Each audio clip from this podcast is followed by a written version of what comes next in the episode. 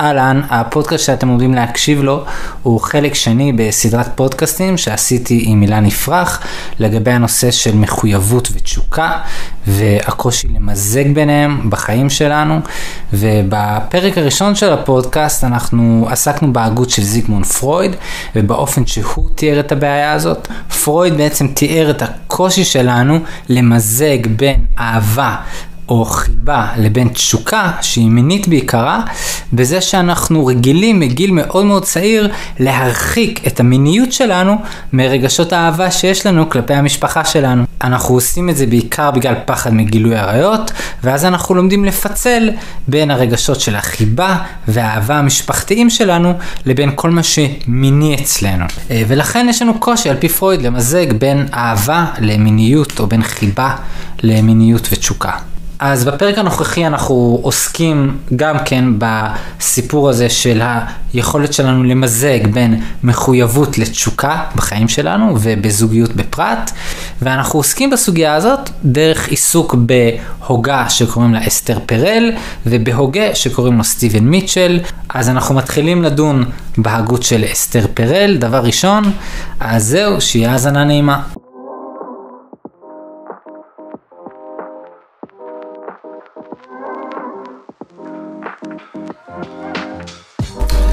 אוקיי, אז אם אנחנו מנסים להמשיך הלאה ולחשוב על עוד הוגים שדיברו על הקושי הזה, אז הזכרת בשיחה המקדימה שלנו את אסתר פרל, ותרצה להגיד אה, כמה דברים עליה? כן, כן. אני, אסתר פרל היא מטפלת אה, מינית, אה, אחת מהבחירות בעולם. יצא לנו אה, לשמוע, להיות בכמה השתלמויות שלה. Mm. כתבה ספר אה, מבריק בשם אינטליגנציה אירוטית. עכשיו היא נוגעת ממש ממש ישירות בסוגיה הזאת. Mm-hmm. כן להגיד שהמורה שלה אה, הוא סטיבה מיטשל, כאילו, מה זה מורה? זה ההוגה שהרבה שאבה ממנו את התיאוריות שלה, זה סטיבה מיטשל. וואו, לא ידעתי.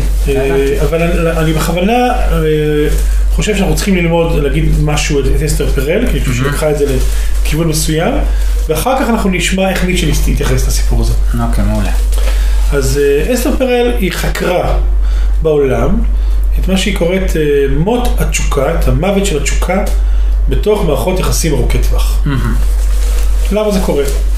והיא אמרה, היא, היא אמרה משהו פשוט, היא אומרת, באמת באמת, מה שמרכיב אה, אה, אינטימיות, מה שיוצר אינטימיות, זה הביטוי שלה, או במילים שלי ביטחון, הוא רע לתשוקה.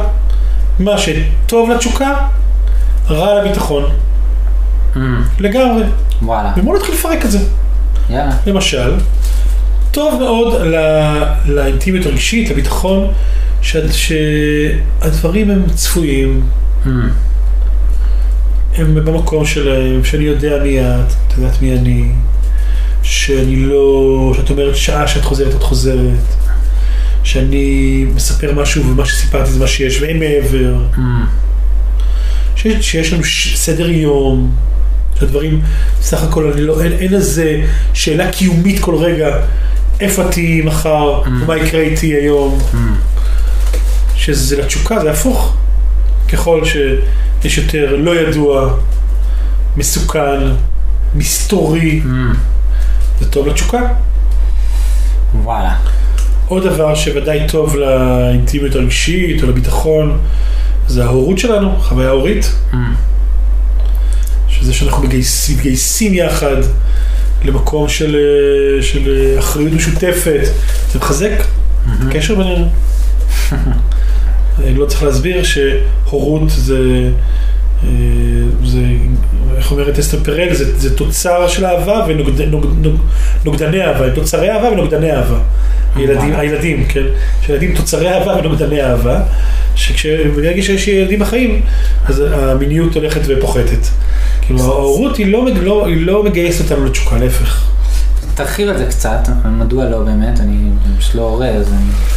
אה, לא יודע, אפילו, אפילו פשוט, אפילו מספיק שאני יוצא עם הילה לאיזה דייט רומנטי, והיא חוזרת הביתה. ונמצא הבייביסיטר, אמ. נמצא הבייביסיטר, מתחילה לדבר איתה על מה היה עם, ה, עם הילד, אמ, מה קרה בדיוק, איך הוא נרדם עם השם, נרדם, לא נרדם, מתי הוא היה, כבר כל מה שבנינו, כאילו, של אה, יצירת אה, אירוטיקה, מרחב אירוטי, נעלם. וואלה. כלומר, זה מיד עבר למקום התפקודי, למקום, ה- שזה חשוב, ברמת הקשר הזוגי, זה כן מחזק את, ה, כן, את, ה- את הרגישות, את אחד שלנו אחד כלפי השני, הרבה דברים, את האחריות. כן. האמת שזה מזכיר לי שהרבה פעמים זה עשה לי קווץ', שאני הייתי שומע אה, זוגות קוראים לאחד לשני אימא ואבא. כן, שאני הייתי בטוח שזה... שזה סוג של מות הרומנטיקה, כי אתה לא, לא יכול להימשך למישהו שהוא, שהוא הורה. אפרופו, גילוי כן, עריות. אפרופו גילוי עריות. אז זה, כן, אז... אה, כן, עוד דבר, שוודאי טוב לביטחון, זה שאת, שאת את קרובה אליי, גם רגשית וגם פיזית. ולתשוקה, המרחק ממש עושה טוב. וואלה, ולא רק המרחק הפיזי יותר טוב, גם המרחק הרגשי. וואלה. היא שאלה, נגיד, כשאסתר פרל נמצאת, העבירה את אחת ההשתלמויות שלה, אז היא שאלה בקהל, מה גורם לכם להימשך לבן הזוג שלכם? ולרוב זה מטפלות שנמצאות שם, אז ענו תשובות לגבר שלהם. היא אומרת, התשובות שקיבלה שם זה תשובות בכל העולם. מה? אז היו תשובות אה, אה, כשהוא רחוק, כשהוא הולך, שמישהי אחרת מסתכלת עליו, כן? כן, שזה ודאי ערעור, זה לא, לא בטוח. כן? ממש. כש, עכשיו עוד תשובה, אחת התשובות היפות, זה כשהוא עושה משהו שהוא מאוד מאוד אוהב, מאוד מרוכז בו, והוא לא שם עליי. Mm, היא אומרת שזה גם תשובה אוניברסלית וואלה. שקיבלה. שזה ממש הפוך מהקרבה, זה דווקא המקום של הריחוק, של הריכוז, של, ה- של איזשהו מקום שיש בו איזו נפרדות מדהים. שמייצרת אה, מייצרת, אה, מדהים. תשוקה. שאתה מתאר פה משהו שגם אה, שמעתי פעם סדנה של מורה אמריקאי בשם דיוויד דיידה, שהוא מאוד נועז כזה, ועושה כל מיני ניסויים מעניינים עם הקהל. אז הוא לקח שלושה מתנדבות מהקהל, ואמר להם לרקוד לאיזה מוזיקה. והוא ביקש מקהל, מהגברים להגיד איזה מהם היא הכי מושכת, בלי שהם ידעו, כן? מי, מי הכי מושכת בעיניכם? ומי בלי שהם שקיבלה... ידעו מה. האנשים רקדו... אה, בלי שהאנשים ידעו מה ידעו הדברים. מי- מה הגברים מצביעים עליהם. כן, והגברים הצביעו על מישהי שהיה לה ריקוד מאוד ספציפי, שכמו שאתה מתאר, היא הייתה אה, ריקוד מאוד מרוכזת בהנאה של עצמה ובעונג של עצמה, והיה ברור גם שהיא לא כל כך שמה על אם אה, מתרגשים ממנה כרגע או לא, אה, והיה גם אלמנט של סכנה שם, כאילו שהיה ברור שהגברים, שאישה כזאת היא, אם אתה בא לה לא בטוב, כאילו יש פה איזשהו, אה, יכולה להידלק תוך שנייה. אז זה קצת הזכיר לי שאתה אומר מהצד של הנשים, שגם מהצד של הגברים כנראה יש אלמנט כזה. ובכלל סכנה מגבירת תשוקה, כן? סכנה. כן, אתה מכיר את המחקר המפורסם על גשר, אה, על גשר בארצות הברית, שהעמידו שם אה, אה, בחורה יפה, שכל מי שעובר על, על הגשר, שהוא גשר שהוא קצת יוצר, שהוא כזה, הוא לא כל כך יציב. אה, סן פרנסיסקו הזה? כן, כן, אוקיי. כן. ושמו אותה שם, ו... ו- והיא עצרה כל פעם אה, בחורים כזה בדרך, שאלה אותם כל מיני שאלות על איזשהו מחקר מטומטם שהיא עושה כאילו, Mm. והם אה, ענו לה על השאלות, ואז אחרי זה היא אמרה להם, אם יש לכם שאלות על המחקר, אז קחו את המספר הטלפון שלי.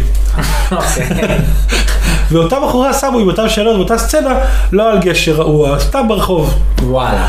ובפער, אלה שהיו על הגשר התקשרו אליה. קשור אליה סכנה. סכנה, כן. שזה הפוך לגמרי מה, מה, מהצורך שלנו בקשר בטוח, נעים. כן. אתה יודע, שמה שאמרתי בפודקאסט הראשון, שנשים עם הפרעת אישיות גבולית נמצאות כיותר מושכות בעיני גברים. ממש, יש שם משהו כאילו לא ידוע, מסתורי, לא צפוי, ממש, בשביל, כן. בדיוק, בדיוק. כן. אוקיי. אוקיי. המדריכה שלנו אומרת, ש...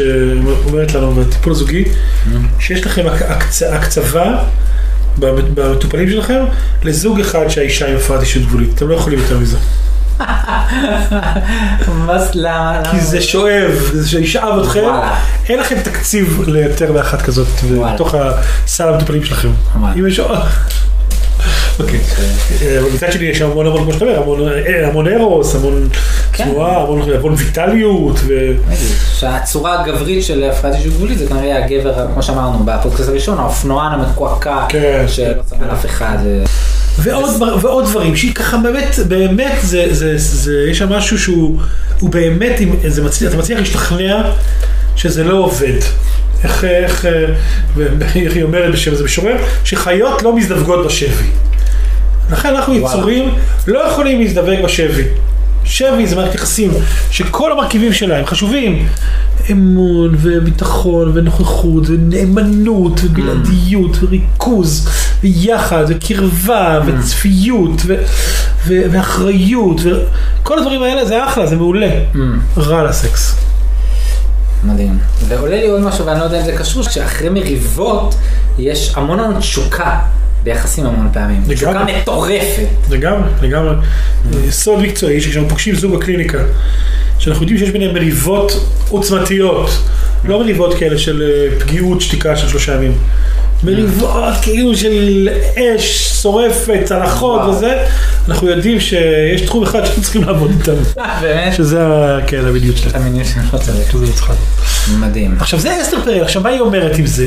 כן. אז, אני חושב ש... מה שהיא מתארת זה איך אנחנו מנסים להחזיק בו זמנית את שני, שני. הממדים האלה בקשר. איך אנחנו מצליחים ל, ל, לייצר גם ממד, ממדים שיש בהם אה, אינטימיות וביטחון, וגם בו זמנית להחזיק נפרדות, להחזיק מסתורין, להחזיק שעשוע. להחזיק אה, קלות דעת, להחזיק אה, מקום שיש בו אה, שובבות, כאילו להצליח באמת באמת להבין שבתוך הקשר הזוגי חייבים ללמוד להחזיק את שני הממדים האלה. זה מה שהיא מלמדת בעצם. אני חושב, כן, זה הרוב- החלקים היותר פשוטים של, ה, של, ה, של העבודה הזאת. ואני אני כן יכול להגיד, לפני שניכנס לעומק של, ה, של, של מיטשל, שיש בזה משהו באמת פשוט בדבר הזה. וואלה. באפשרות שלנו להגיד, אני מבין שהעבודה שלנו בחיים היא לא פחות להשקיע בקלות דעת שלנו מאשר ביישוב הדעת שלנו. כן, יש, יש גיל שיש לי חבר, יובל, אומר שעד גיל אה, אה, 40, לא יודע, או 30, לא יודע, לא יודע איפה, כל אחד איפה שהוא זה, אז העבודה שלנו זה יישוב. הוא אומר, מגיל 40 העבודה שלנו זה להיות בקלות דעת. וואלה. זה, זה, זה עבודת השם שלנו, זה העבודה הרוחנית שלנו. וואלה. להיות בקלות דעת.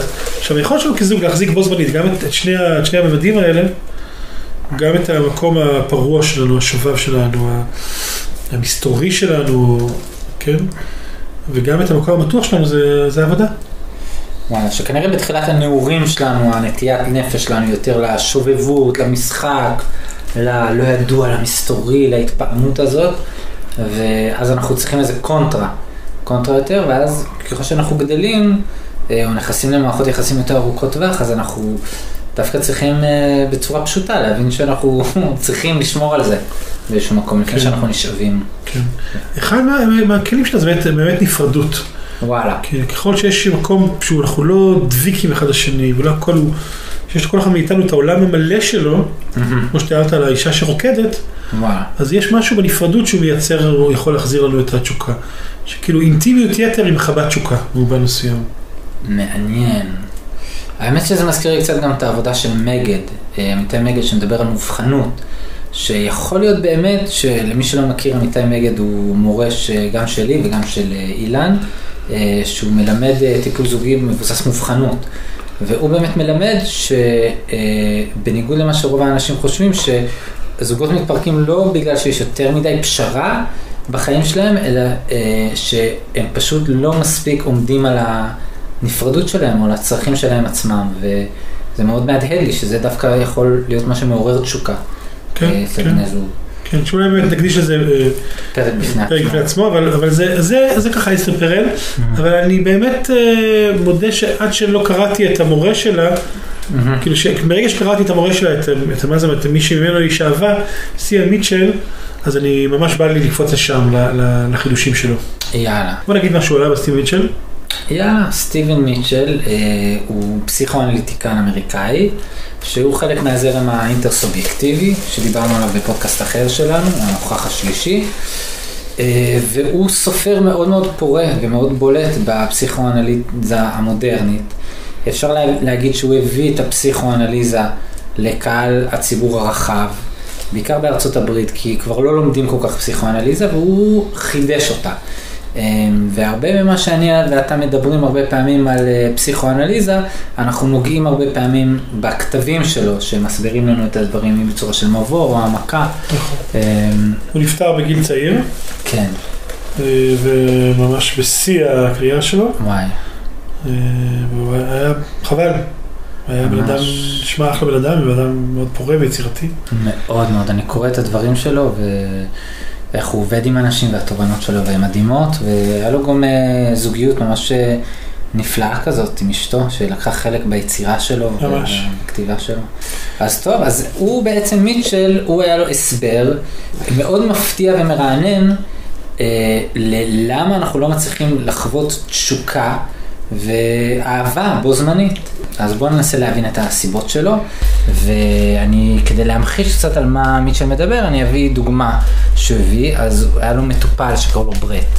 עכשיו ברט היה לו אה, סיפור במערכות יחסים, שבעצם הוא היה רגיל לצאת עם נשים, וכל פעם בהתחלה הוא היה חווה התרגשות מאוד גדולה, ואז באיזשהו שלב הוא היה מגלה שהוא חווה קלסטרופוביה, ושהקשר מחניק אותו והוא הולך ומחפש ריגושים במקומות אחרים.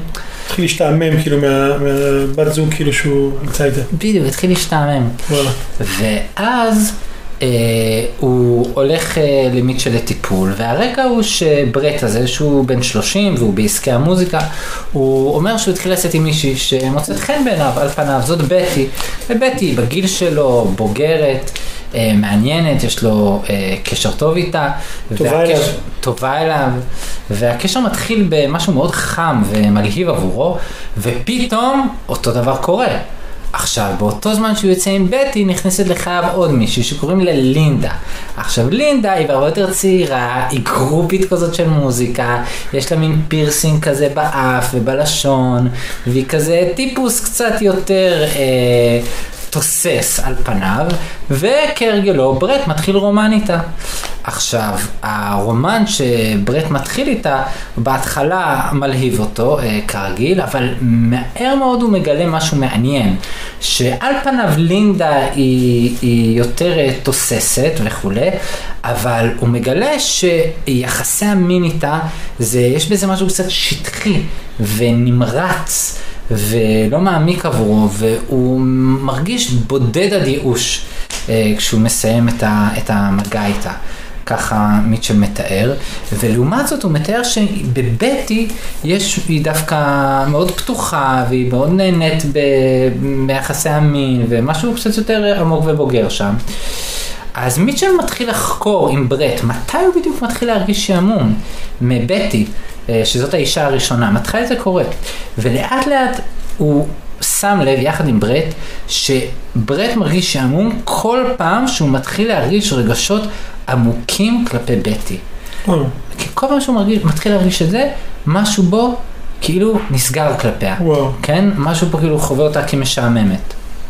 אה, ואז מיטשל מציע, שזה הדהים אותי, אה, ועדיין מדהים אותי, שבעצם הסיבה שהוא חווה שעמום מבטי, או חווה אותה כמשעממת, זה דרך להגן על עצמו, מלהרגיש דברים עמוקים כלפיה. זה בעצם להגן על עצמו מאינטימיות ומפגיעות עם אה, מישהו, והדרך הכי נגישה לעשות זה, זה לחוות אותה כמשעממת. וואו. שזה בעצם, אם אני מבין נכון את מיטשל, הוא אומר, אנחנו רגילים להגיד, המערכת יחסים היציבה, הבטוחה, היא המערכת יחסים ה- של הקשר הארוך טווח. זה בטוח, זה יציב, ועלול להיות גם משעמם. ואז אסתר פרל אומרת, בוא תראה איך, איך מכניסים לתוך המערכת יחסים שהיא בבסיסה אה, בטוחה, להכניס בתוכה גם תשוקה. עכשיו, ומיטשל אומר, לא נכון. אומר, באמת באמת המערכת יחסים ארוכת טווח היא מערכת יחסים לא בטוחה. אז זה לא שהמערכת יחסים הקבועה היא המערכת יחסים הבטוחה, ושם אצל אה, לינדה או האחרת, כן? אה, שם נמצא ההרפתקה, הסכנה. הוא אומר, באמת באמת, מערכת יחסים קרובה, כמו שקצת אמרנו בפודקאסט הקודם על פגיעות, ש, שפגיעות ואינטימיות זה דבר שהולך ביחד. כי להיות בקשר, זה דורש ממני להיות חשוף, בדיוק. ולהביא כל מיני חלקים, ולהיות מוכן לגלות שאני לא תמיד גם אהוב, ומיוחד, ולגלות שאת פתאום שונה ממה שחשבתי, מהמם. ולהביא דברים שאולי לא יהיו לך נעימים. וכל הדבר הזה, הוא, הוא גורם לנו, אומר מיטשל, להפוך את המערכת יחסים למשעממת. הוא אומר, השעמום זה לא התיאור מציאות של קשר ארוך טווח, שצריך להת, להתמודד איתו ולהכניס תשוקה, אלא, אלא השעמום הוא הידרדרות הגנתית, הוא הבניה שלנו כדי לשמור על עצמנו מפני פגיעות במערכת יחסים שהיא באמת באמת, היא לא יציבה ולא צפויה. שזה בעצם להגיד, מיטשל מציע, שמערכת יחסים אה, ארוכת טווח היא דבר הכי מסוכן בעולם. ויש לי איזשהו אינטואיציה להגיד באמת שהרבה פעמים הפנטזיות שלנו, שאנחנו חושבים על הדברים המסעירים, כמו שאמרנו שהדבר הסקסי זה הדבר המסוכן, אז אם למשל ניקח את זה לפורנוגרפיה, שזו הדוגמה הכי חזקה שיש לי, אז הרבה פעמים אה, גברים, אנחנו בתור גברים מוצאים את הריגוש שלנו בפורנוגרפיה. וההבנה שהייתה הכי חזקה לי מזה שקראתי את מיטשל, שבעקבותיה אני לא נוגע בפורנוגרפיה, גם לא מבחינת החשק שלי, זה מתי שהבנתי שפורנוגרפיה זה דבר בטוח. כן, אומר, הפורנוגרפיה היא חזקה, כאילו שאני כאילו הולך למחוזות של, אה, של דמיון, של הרפתקה, אבל בעצם, בעצם אני בשיא הביטחון בעולם, אני בשיא השליטה, אף אחד לא יסרב לי, אף אחד לא, לא, לא יגיד לי שאני, שאני לא עדין, אף אחד לא יגיד לי שאני מסריח, אף אחד, אף אחד לא, אני לא אפגוש את הדימוי גוף שלי, אני לא אפגוש את, ה, את הכעסים שלי, את הקושי שלי להסתכל בעיניים, את כל הדבר הזה אני לא אפגוש. ואז כאילו יהיה לי, יהיה לי הרפתקה, בעצם בעצם אני הולך לביטחון. ההרפתקה, ו, ועוד מילה ככה אה, שמי שמשתמש בה זה פלואידיות, כאילו, ש, שה... איך אתה מתרגם פלואידיות? נזילות, אה, אה, תנועה מתמדת, גמישות אינסופית. וואו, וואו, מילה יפה. כן, שהפלואו הזה, שהוא באמת, הפלואידיות שיש בקשר, היא, היא, היא מפחידה אותנו. Mm. כי זה שאת, כלומר יש לי איזה פנטזיה שכשאנחנו אנחנו נתחתן, כשהתחתנו, אז אני, מצד אחד ברור לי שאני רוצה שנתחדש, אבל בו זמנית יש לי פחד גדול מאוד שאת תשתני ואני אשתנה. יש לנו איזשהו רצון להקפיא את המערכת יחסים, להשאיר אותה כפי שהיא, כדי שאני ארגיש את הפמיליאריות, כן, את המוכרות, כן, מעניין שפמיליאריות ו... family. family, זה מילים אה, קרובות. כן, שאני ארגיש פמיליאריות, כן, ו- ואיך אני עושה את זה? בזה שאנחנו שנינו חותמים על חוזה אי השתנות. כמובן לא חותמים באופן מודע. אני מכיר אותך, את מכירה אותי, זה אני, זה את. זהו, בוא לא נערער את זה. זה נורא נורא מפחיד גם ככה. מהמם. עכשיו אני רוצה להגיד שבאופן פרדוקסלי, הסיבה שאנחנו רוצים את זה, כי אנחנו כאילו רוצים לשמור על האהבה. נכון, נכון, נכון. כאילו אתה, אתה מתאהב במישהו ואתה, יאללה בוא נקפיא את זה, כאילו בוא, והדרך לעשות את זה היא על ידי חוויה של אה, ביטחון, מדהים. ביטחון. מדהים. נגיד, דוגמה מעניינת לזה, שאני שומע זוגות שאומרים אחד לשני בשלב ההתאהבות, וואו, זה כל כך מרגש, אני, את לא צריכה לדבר, אני ממש מבין בדיוק מה את אומרת. ו- ואני יכולה להמשיך את המשפט שלך. ואני קורא אותך כמו כף היד. ואני ממש מרגיש שאני מבין אותך ממש כמו שאני מבין את עצמי. שזה דבר, חוויה מאוד מאוד אה, חזקה בהתאהבות, של איזה באמת פמ- פמיליאריות מאוד גדולה. עכשיו מעניין שכשזוגות שחוקים, זה אותם משפטים אומרים אחד לשני. אה, אני יודע בדיוק אתה הולכת להגיד, אה, אני מכירה אותו כמו כף היד שלי, אני מכיר יותר טוב שאני מכיר את עצמי, אני מכיר את כל השטיקים שלה, כל ה... כן, שמעתי, שמעתי. שמעתי, שמעתי. עכשיו בעצם מה זה? נגיד אנחנו ידועים אחד לשני. ו, ו, ו, וזה זה כאילו גם קשה לנו, אנחנו מתלוננים על זה, כן? אבל, אבל באמת באמת אנחנו יוצרים את זה כדי לשמור על עצמנו. ויותר קל לנו להגיד, טוב, את משעממת, בחוץ מעניין. כי אם אני אפגוש את זה שבאמת את לא משעממת, את משתנה כל הזמן, אני משתנה כל הזמן, קורים בינינו כל מיני דברים, יכול להיות בינינו גם חיכוכים, אני גם לא יודע באמת באמת שאת שלי, כי אני לא יודע עד הסוף באמת שאני יכול לדעת אותך, אני לא, לא באמת יודע אותך. כן. אני כל הזמן, ב, ב, איך, איך אומר אחד המורים שלנו, יצחק מנדלבאום, אני תלמיד נצחי של העולם הפנימי שלך. של ההתרחשות הפנימית שלך, אבל אני גם תמיד נצחי של עצמי. Mm, אני, אני לא עד הסוף יודע לא אותי ולא אותך, וזה לא קל להיות שם. אז אני מעדיף להגיד, פה זה בטוח, בחוץ, פה זה משעמם, בחוץ זה מעניין. mm. אז זה בעצם לקבל את זה שלא את קבועה, וגם אני, שאני חושב שאני זה משהו מאוד קבוע, אני בעצם מאוד פלואידי, וזה לעמוד מול הפחדים שיש שם. אמ, כי אולי זה לא יעבוד. אם, אם, אם אני אביא את זה שבזמן האחרון אני לא כל כך אה, מאמין באלוהים, אמ, מה זאת אומרת? אנחנו הרי התחתנו על דעת זה שאתה, שיש- שאתה מאמין באלוהים. אמ, או אם אני, אם, אם את תביא את זה שאת אה, לא כל כך אה, בזמן האחרון אה, מרגישה את המשיכה שלך אליי. זה נורא נורא מפחיד. כן, גם, גם עבורך זה מפחיד. כן, כי זה להביא חלק שהוא, שהוא לא נעים, שהוא Mhm. מערער. כן, בשבילי זה עוד יותר מפחיד, כי זה לכבוד את- הפגיעות שלי, את חוויית התחייה שלי. כאילו יש כל מיני חלקים ש, שאם אני אביא, גם חלקים שבעולם הפנימי שלי וגם חלקים ביחס אלייך, ביחס לקשר, שאם אני אביא, אמ, אני אערער- את הביטחון. עכשיו, החוויה שלי כשעושים את זה, אמ, בעומק הביטחון גדל. אני לא יודע עד הסוף להסביר את זה, אבל אני ממש מרגיש את זה.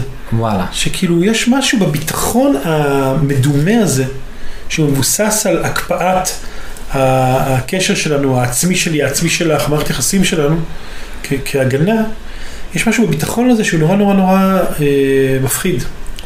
כי מתחת לפני השטח אנחנו יודע- יודעים שיכול להיות שאת באמת כבר לא נמשכת אליה כבר הרבה זמן, אמ, אבל אני מעדיף שלא נדבר על זה. כן, וגם אני, אני באמת הרבה זמן אני כבר שמתי לב שאתה לא לגמרי בקטע של ההלכה ואלוהים ודת, Mm. אבל לך היה נוח לא לדבר על זה, לי לא היה נוח לפתוח את זה, אבל זה נמצא שם כל הזמן, הסוד רוכש מתחת לפני השטח. כן, ואז אנחנו, הביטחון שאנחנו מייצרים הוא ביטחון עם המון המון פחד. אמ, ומשהו במוכנות להגביר את החרדה, לעבור דרך חרדה, לעבור דרך חרדה של, של אני, אני לא יודע אותך, לא יודע אותי, אני לא יודע מה יהיה מחר בינינו. אמ, כי זה האמת, זה, זה האמת. בעומק זה יוצר איזושהי הרפאיה שנותן לי ביטחון עמוק יותר. אני, אני חושב גם קצת פילוסופית על, ה, על, ה, על, ה, על העמדת נפש הזאת, כלפ- כלפי המציאות. שאני יכול כאילו להתנהל בעולם ולהגיד, אני בטוח, יש לי ביטוחים, כפשוטו, יש לי משכנתה, יש לי בית, יש לי נכסים, יש לי אה, ביטוח בריאות, יש לי, כן? ואז אני, אני כאילו בטוח. עכשיו יש ביטחון אחר. כן, לפני כשנה לילה היה איזה עצב מספר 6 בעין ששותק. קטן, עצב קטן, כן, פיצי. שערער לנו את כל תחושת הביטחון שלנו. זה וואלה, היה חשש לגידול ועניינים, והיה סרט, ברוך השם, בסוף זה היה משהו ש... שהוא, שהוא עבר אחרי כמה חודשים, כן. באופן טבעי. עכשיו, אה, ה- החוויה הייתה שוואו, שהחיים שלי באמת לא בטוחים. אני לא, אני לא יודע מה יהיה. אני לא באמת יכול להחזיק משהו, אני באמת לא שולט בחיים שלי. עכשיו חזר, ברוך השם, העצב הזה חזר לעבוד. עד עכשיו החיים שלי בטוחים? הם עדיין לא בטוחים באותה מידה.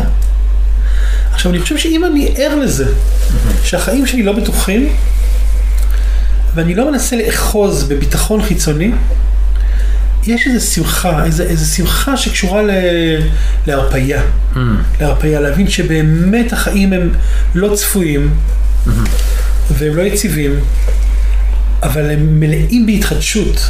כן, כן. אם אני כזה מתחבר לדברים שאתה אומר, אז אני שם לב שבעצם המוכנות, יש פה מוכנות לעשות כמה דברים. אחד זה ההרפייה הזאת שאתה מדבר עליה, ההרפייה אל תוך הלא לא נודע. נודע, לא נודע, ממש. בדיוק, הלא נודע שלי, הלא נודע שלך, וזה ממש סוג של שמיטה. וואו. שאם כבר אנחנו מדברים והתחלנו עם פרויד, אז אני נורא נורא רוצה לפתח איתך את המקום הזה, שפרויד דיבר על ליבידו, אבל הוא גם דיבר על יצר המוות, ובא לי לפתח את זה איתך לרגע. כן. כי אני מרגיש שהסיפור הזה של אה, המוות, הוא משהו שהוא כאילו, יש לו מקום בריא במערכת יחסים, עכשיו שאני מדבר איתך, אני מבין את זה. אה, זאת אומרת שדברים לא יכולים להתחדש, אלא אם כן אנחנו מקבלים מוות, ומקבלים את זה בחיים, בעולם.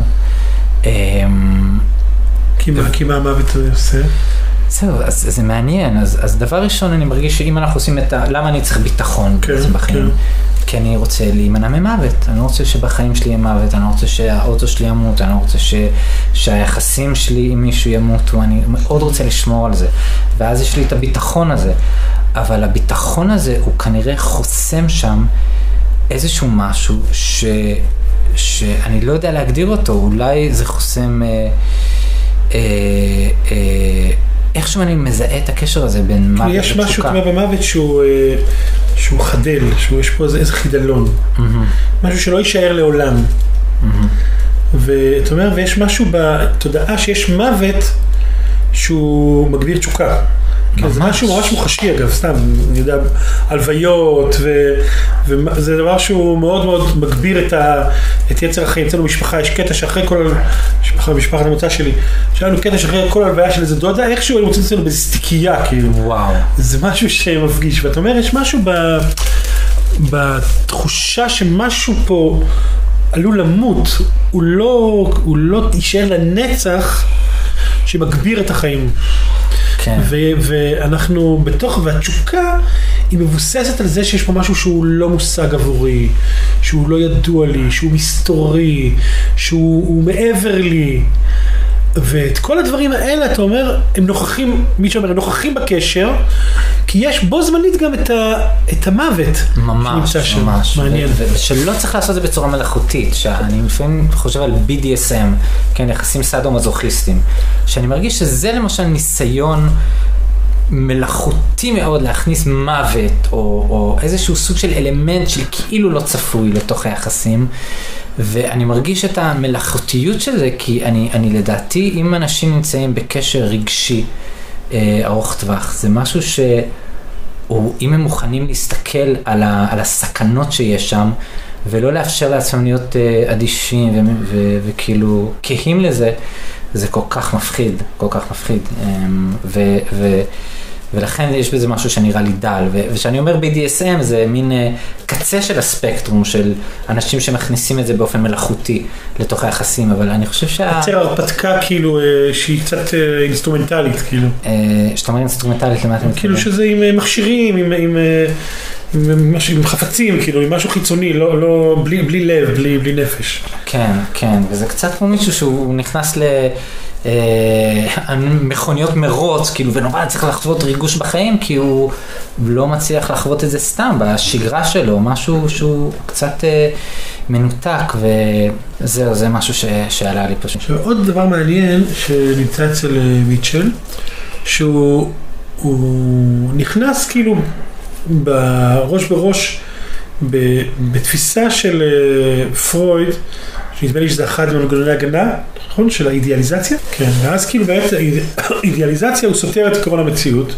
זה חלק מהבגרות הרגשית להיות, באמת לעבור למפגש ממשי, ריאלי, עם המציאות החיצונית, בלי, להשליך עליה אה, כל מיני הערכת יתר. עכשיו מיטשל אומר מול זה, הוא אומר, אני לא חושב שהאידיאליזציה היא, היא, היא סותרת את עקרון המציאות. אולי אפילו להפך.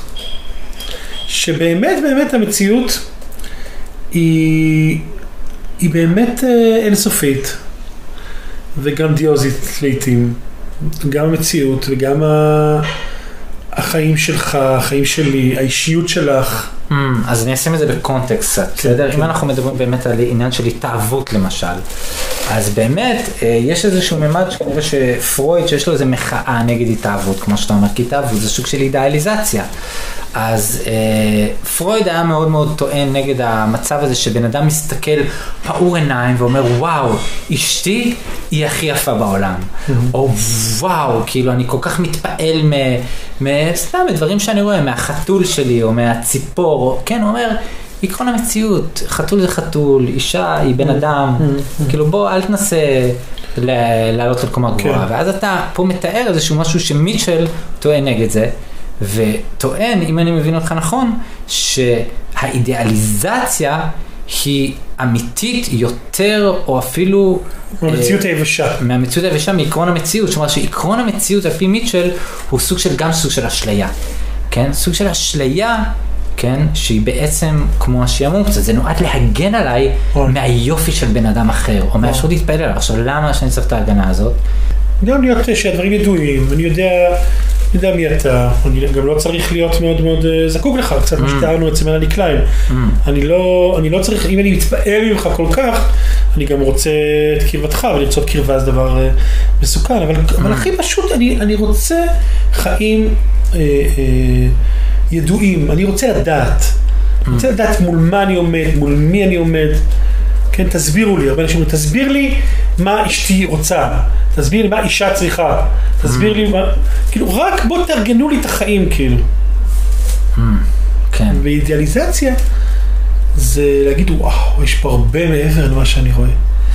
כאילו, חוק התלמיד הנצחי של יצחק מנדלבאום, זה נובע מזה שאני מאמין במובן מסוים בזה שיש בך חלקים אידיא, איד, אידיאליים שאני מעולם לא פגשתי ומעולם לא אפגוש עד הסוף. כן. יש בך גרנדיוזיות פלאית שהיא נסתרת עבורי ותמיד תהיה נסתרת, אני רק חותר עוד ועוד ועוד ועוד להכיר אותה. זה אידיאליזציה שמייצרת להיות תלמיד נצחי. שזה מדהים, שזה זה מעניין, שזה זה נשמע כאילו מה, מה שאנחנו, מה שמישהו מתאר, נשמע שכולנו לוקחים את זה, כן, למה לא? החיים הם מעניינים ומגוונים ומחדשים ומפתיעים, כאילו, כי לכאורה זה כל מה שכולנו מחפשים. ו, ואומר מיטשל, לא, אנחנו מחפשים את זה, אבל מחפשים את זה ב, ב, בתוך אה, גבולות גזרה מאוד מאוד בטוחים. שם אנחנו מחפשים את זה. כן. בתוך המציאות, בתוך ההתרחשות האמיתית שזה קיים, שם אנחנו, אנחנו מכבים את זה כמה כי זה ממש יכולים. מסוכן לנו, אז זה בטוח לנו לעשות זה עם המאהבת, ובפורנוגרפיה, וב-BDSM שיש לנו חוקים שאפשר להציג. ואפילו עם חברים שזה שם, או בבנג'י, או, בק- או, או ב- במחוזות שבהם אני לא, לא, לא חשוף, ולשנות כל פעם מקום, ולשנות כל פעם אה, אה, מקום מגורים, או מקום עבודה, או חברים, או... ושם אני כאילו ארגיש ריגוש, אבל זה ריגוש שהוא בתנאים כל כך כל כך בטוחים. ממש, אז סטוץ זה הדבר הכי בטוח בעולם, הכי בטוח בעולם. סטוץ זה לפחדנים, בוא, בוא נגיד את האמת. כן, ממש. זה לפחדנים. סטוץ במערכות יחסים, או סטוץ בעבודה, כאילו, כן. סטוצים, כן. כאילו ההצלחה- אנשים אמיצים, זה, זה באמת, אה, אני, אני באמת באמת יותר, הרבה יותר בטוח לעשות סטוץ, מאשר להיות אה, בקשר. ממש, ממש. אוקיי, אז תנועה אחת שאני שומע זה א' כל היכולת להרפות, וגם להכיר את הפלא, ולהיות מין תלמיד נצחי כזה של הלא ידוע, ולאפשר לזה לקרות, ולחיות בתוך הסכנה הזאת. ויש אלמנט שני, שהוא האלמנט שאני מרגיש שזה גם בחזקה, זה היכולת אה, להיות בקונפליקטים. כי אני מרגיש למשל שהסכנה האמיתית שממנה אנחנו מתגוננים, המוות הזה, הוא מהסיפור של להביא את הקונפליקטים שלנו. וסתם, למשל, אה, התחושה שלי, אם כבר דיברנו, אה, אני לא זוכר בפודקאסט הזה, אבל על ריבים שאנשים עושים, כן? כן. ש, שבעצם זוג שמפסיק לריב או להיות בקונפליקט, אני מרגיש שזה השלב הכי מסוכן במערכת יחסים. אני, אני מרגיש ש, שבריבים יש הרבה מאוד, אה, הרבה מאוד סקס, כאילו הרבה מאוד אה, מתח מיני נכון. אה, בריבים טובים. אז אה, זו שאלה שאני שואלת אותי באמת, איך אפשר להביא מוות טוב ליחסים, ומוות זה מילה מאוד מאוד קשה, כאילו אני אפילו מרגיש שיש בזה משהו ש... הרס אולי, כן. הרס, כן. אובדן, גם אובדן. אובדן, איך אנחנו להרגיש בטוח עם אובדן? ב... כן, איך אני איך אני מרגיש בטוח עם זה? ממש. אז בוא, בוא, בוא נדבר שנייה, אה, בוא נכריח את זה שעכשיו אנחנו עושים את הפודקאסט הזה אה, בפעם השנייה, Mm, נכון? כן, ממש. וזה היה אסון עבורי, כי מבחינתי עשינו פודקאסט פעם אחת, והיה אחלה פודקאסט שבעולם, היינו נמרצים, ספונטניים, הדברים התחברו, היה קליק, היה מעולה. ופתאום אני מסתכל, ואני מגלה שהמכשיר מת עליי, מת עליי כאילו... קטע רע. בקטע רע, כאילו, אפרופו מוות, כאילו, fucking הזיכרון מלא, והוא הפסיק להקליט ברגעים שהכי עפנו. נכון. עכשיו, באימא שלי, להקליט שוב משהו, אחרי שהייתי בכזה חיוניות, הרגיש לי כאילו אני נכנס עכשיו ליותר משגרה מייגעת, אני נכנס ל... ל מה, לעשות את זה שוב? שוב. עם, להיות עם, כאילו הייתי איתך כבר, מה, שוב פעם? היינו כבר בריקוד הזה. מדהים. ובוא נדבר באמת על התהליך הזה של, כן. של מה זה עושה. אז, אז דבר ראשון, יש פה עלבון מבחינתי. עלבון, כאילו, היה פה איזה אידיאל, רגע של התאהבות מאוד גדולה בפודקאסט. ועכשיו אני נכנס ליחסים כאילו שגרתיים, שוב פעם לחזור על אותו החומר, שוב פעם זה, וניסיון, אה, ואני אגיד את, את הקשיים, היה ניסיון להאחזות. בוא נשחזר את ההתאהבות שהייתה, את הטוב. שהייתה. וכן, הרגשתי שזה, ש, שהרגעים שבהם ה- נגענו בפודקאסט במשהו שהוא הוא מחדש אותי ומעמיק ומסוכן לי, זה הרגעים ש, שהרשיתי לעצמי לשחרר, אבל לא תמיד הרשיתי לעצמי לשחרר. אה, לשחרר את מה שהיה כאילו, מה שהיה, ניסיון לפגוש את התובנות, את מה שאמרנו קודם, בדיוק, בדיוק. כדי לחוש את הביטחון. בדיוק, ויכול להיות שבזה חטאתי, שומע פודקאסט, שבעצם לא, לא קיימתי את מה שאנחנו מדברים עליו, שבאמת היופי האמיתי יכול להתרחש רק מתוך זה שאתה אתה משחרר, אתה משחרר. הוא תמיד בהווה. הוא, ת- הוא תמיד בהווה, הוא אף פעם לא, לא, לא שחזור של משהו. Mm, אבל ההווה הוא לא בטוח. באמת ההווה לא בטוח. ממש, את העבר אנחנו מכירים, אבל מה אנחנו יודעים מה יש בהווה? ממש, ממש. ועוד דבר שאני חושב, שזה שהיה פה, יש אופציה של מוות, יש אופציה של מוות, זה יכול להיות מוות שה, שהמכשיר לא יעבוד, מהמם, וגם עוד אופציה של מוות שזה יצא גרוע. מהמם. יש פה, זה בעיניי מגביר תשוקה, באמת? כן? וואלה. כי וואלה, אני לא יודע, אנחנו לא, לא יודע איך זה יהיה. אני, זה לא צפוי, זה מפתיע. אבל זה, זה האמת, האמת היא שיכול להיות שאנחנו נקליט הכל והכל ייעלם. ממש. האמת היא שאני יכול לבנות בניינים שלמים והם יקרסו. וואו. האמת היא שמה שהיה הוא נעלם. אין שום דבר חוץ ממה שקורה עכשיו. מה שקורה עכשיו הוא לא ידוע. וואו. בעיניי התובנה הזאת היא מגבירה תשוקה. Mm, זה שאני עכשיו מגיע, ל, ל, מגיע יחד איתך, ואני לא יודע, אני לא יודע מה, מה יקרה, יכול להיות שזה שוב יימחק, יכול להיות שזה יצא לא טוב, יכול להיות שאנחנו... אני לא יודע. בעיניי יש שם אה, אה, יותר תשוקה, לא פחות תשוקה. וואו. שאם אנשים מגיעים לסקס במקום כזה, זה נראה לי אה, יותר מעניין מאשר אה, להגיע אליו במקום של... אה, טוב, אנחנו נשואים 30 שנה, אמור יש לקרות לנו את פה משהו. הריטואלים, את הדברים הקבועים, את הזמנים הקבועים, את המנוחות הקבועות, כאילו יש פה משהו לא ידוע, ויש פה המון המון פגיעות. בכלל, אם אתה מדבר על מיניות, לחדור ולהיחדר, זה דבר כל כך מסוכן. וואו. וואו. עכשיו זה לא מסוכן אם זה, אני חושב שוב משתמש במילה אינסטרומנטלי, אם זה כאילו, אה, אה, אם זה נטול אה, לב, אם זה, כן? instrument כאילו, כן. אה, אז זה, זה לא מסוכן, אבל בתוך קשר קרוב, וואו. לחדור ולהיחדר, זה דבר כל כך כל כך מסוכן.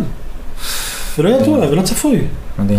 אז אפשר להגיד, אוקיי, יש לנו את הדברים הקבועים, את הרגשות הקבועים, את, ה, את הסירובים הקבועים, את המינונים הקבועים שלנו, ואז אנחנו גם שם מבנים את ה, את ה, גם את המיניות כ, כמערכת מאוד מאוד אה, אה, מוגנת ושמורה. מהמם. אבל באמת באמת היא לא. וכל החיים האלה אלה הם לא. מפחיד. מפחיד. אמ, נכון, מפחיד וגם מרג- מרגש, מסעיר. כן, כן. אז ב... חוזר לפרויד, שבפרויד כנראה זיהה באיזושהי אינטואיציה שהליבידו, התשוקה חייב להיות לו עוד, עוד גורם, ו... ו... אני לא יודע, זה באמת uh, מעניין שבאמת החיים האלה הם מגלמים בתוכם, כאילו אם אנחנו, יש פה איזה פרדוקס, אנחנו מנסים כל כך להרגיש חיים ולהיות חיים ולבטא ולממש וכולי וכולי, אבל אם אנחנו, אבל, אבל אנחנו גם uh, עושים את זה בתוך uh, קופסה, כדי שחס וחלילה לא, לא נחווה את כל ה... איך אמרתי לי פעם, סקס זה דבר מלוכלך, והווה זה דבר מלוכלך, ו... כן, זה לא בית מרקחת כאילו. כן, זה לא כן, בית מרקחת. זה לא... זה לא סטרילי כאילו. אז אנחנו מנסים לייצר חיים סטריליים, אבל זוגיות זה לא דבר סטרילי. ממש, ודאי לא מיניות זה לא דבר סטרילי. ממש. והשאלה הגדולה עבורי זה איך אני מאפשר לעצמי להיות בקשר בעולם הזה, אה, כשבאמת, אה, לא יודע, זה, אני, אני מרגיש שהמסע האמיתי הוא לקבל כל הזמן את המוות הזה בתוך מערכת מוות, יחסים. לא ידוע. כן, כן, ו... יודע, יש לי הרבה אסוציאציות, אני לא יודע אם זה טוב להכניס את זה לפה, אבל אני מרגיש ש... שהרבה מהפתולוגיות בעולם, שאנשים רוצחים ואונסים, ו... וזה הקצה הגרוע של זה, אבל הקצה הנורמלי זה סתם, כמו שאמרנו, פנטזיות ופורנוגרפיה. אנשים מפחדים להיות במקום לא בטוח, והם הם חווים אז את, ה, את כל המקומות הלא בטוחים כאילו, במקומות שהם, לא, לא, יודע, נורא יכולים אה, לאחוז את זה, לאחוז את זה. אה, אבל זה קצת אסוציאטיבי, אני לא יודע להגיד את זה. אז מה, מה ככה, מה, מה, מה נאחל? מה נאחל לנו, למאזינים? תשמע, אני מודה, הפודקאסט הזה הפגיש אותי ממש עם, עם הנושא של מוות. אמ, וזה הציף בי המון המון דברים שקשורים לזה.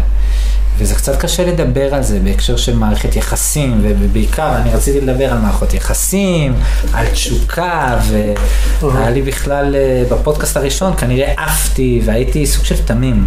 כן. ועכשיו בפודקאסט השני שאנחנו עושים, אני מרגיש עד כמה זה כל כך מסוכן אה, להיפגע בעולם הזה, וכמה אתה באמת אה, במערכות יחסים שהן ארוכות טווח, אתה מוסר את עצמך לתהליך שהוא הוא כל כך הוא לא אה, ידוע. הוא לא ידוע.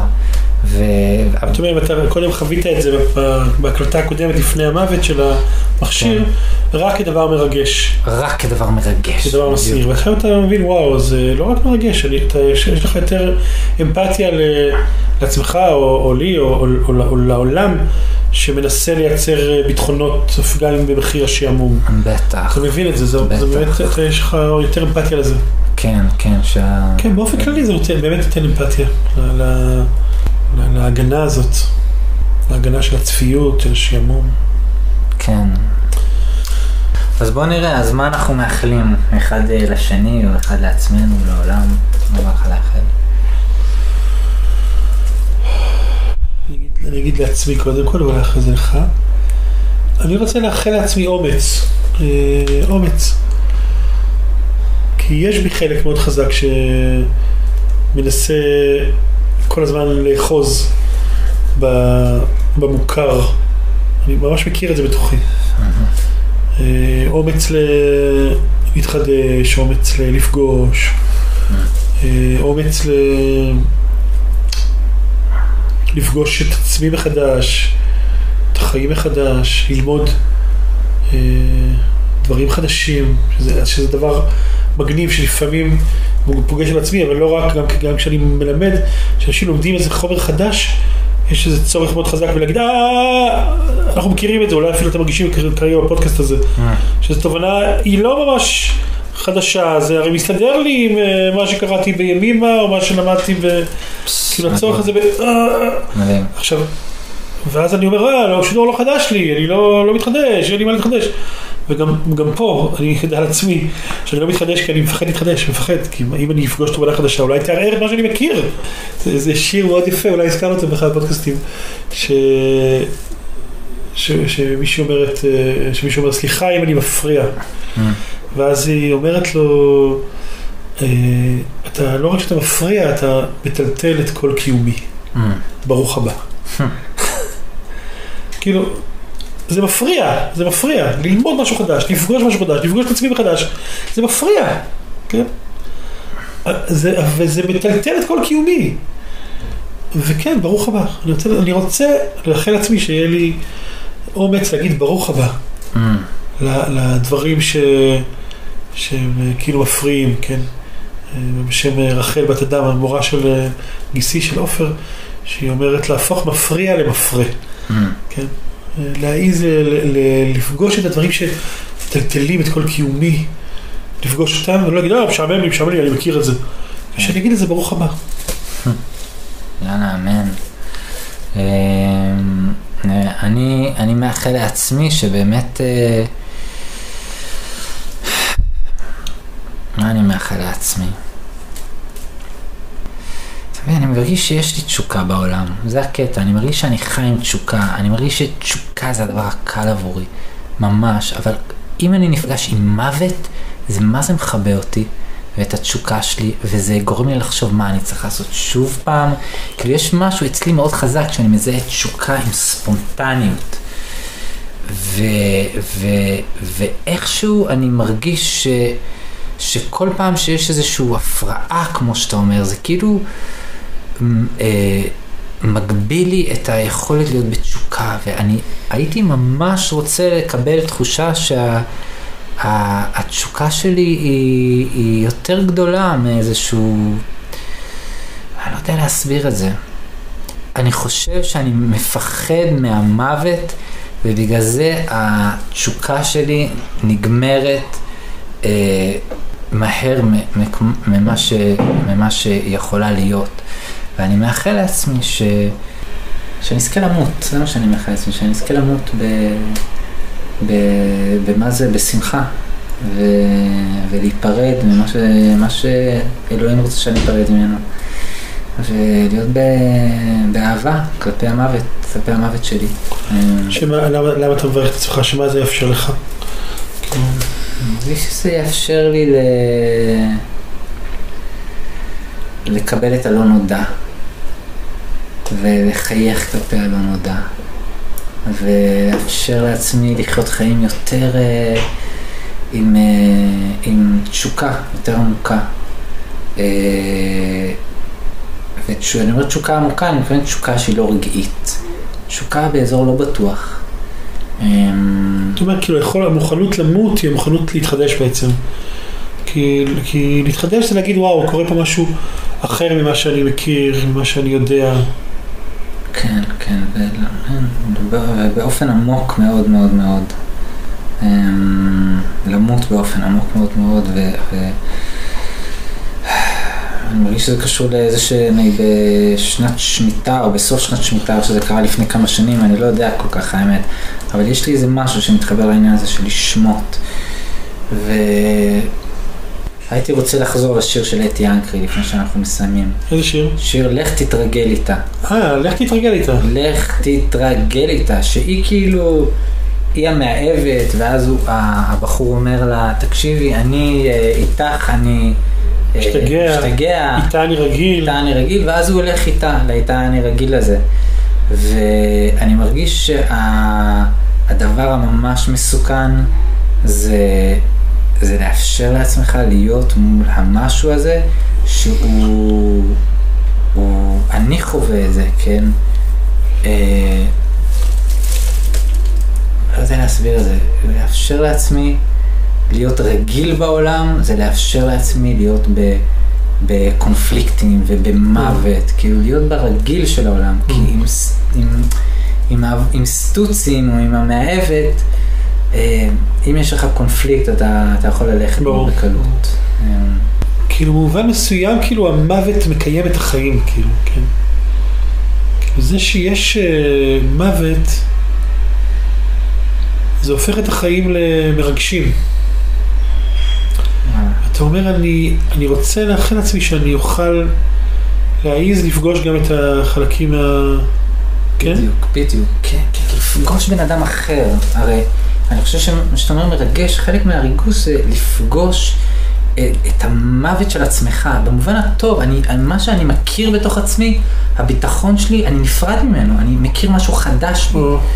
ויש קונוטציה כל כך שחורה למושג הזה, אבל, אבל יש בו גם אפשרות, שאני חושב שזה זה, זה התשוקה בעולם, אני חדש, או. העולם חדש, וזה מאוד קשור להתאהבות גם. שהאתמול מת, ויש משהו, יום חדש.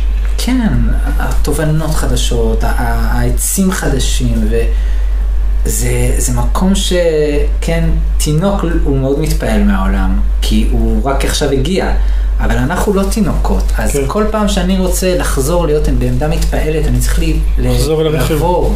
שאמרנו, נחזור לרחם, נחזור לראשוניות הזאת. דווקא חשבתי להיפרד אה, מהרכב. להיפרד, אוקיי. להיפרד, כל פעם כן, להיפרד ממנו, להיפרד מה, ממה שאני יודע, בטוח, אם זה ב, בכל תחום. אמ, כן. אוקיי, וואי, תודה, עקיבא. תודה אלן ש... ושוב אנחנו עשינו פודקאסט שאנחנו לא ידענו לאן הוא ילך ולאן הוא, לאן הוא, איך הוא יטלטל את עולמנו. אני בגדול אני מקנא בך שאני מרגיש שאתה הולך כאילו עם כל מה שאנחנו עושים אתה הולך איתו אחר כך שבועות וזה באמת מטלטל את עולמך. אני מאחל לעצמי שזה גם יטלטל את עולמי. אני מרגיש שזה קצת כבר עכשיו קצת קורה. וואלה, אז אה, תודה. תודה אילן.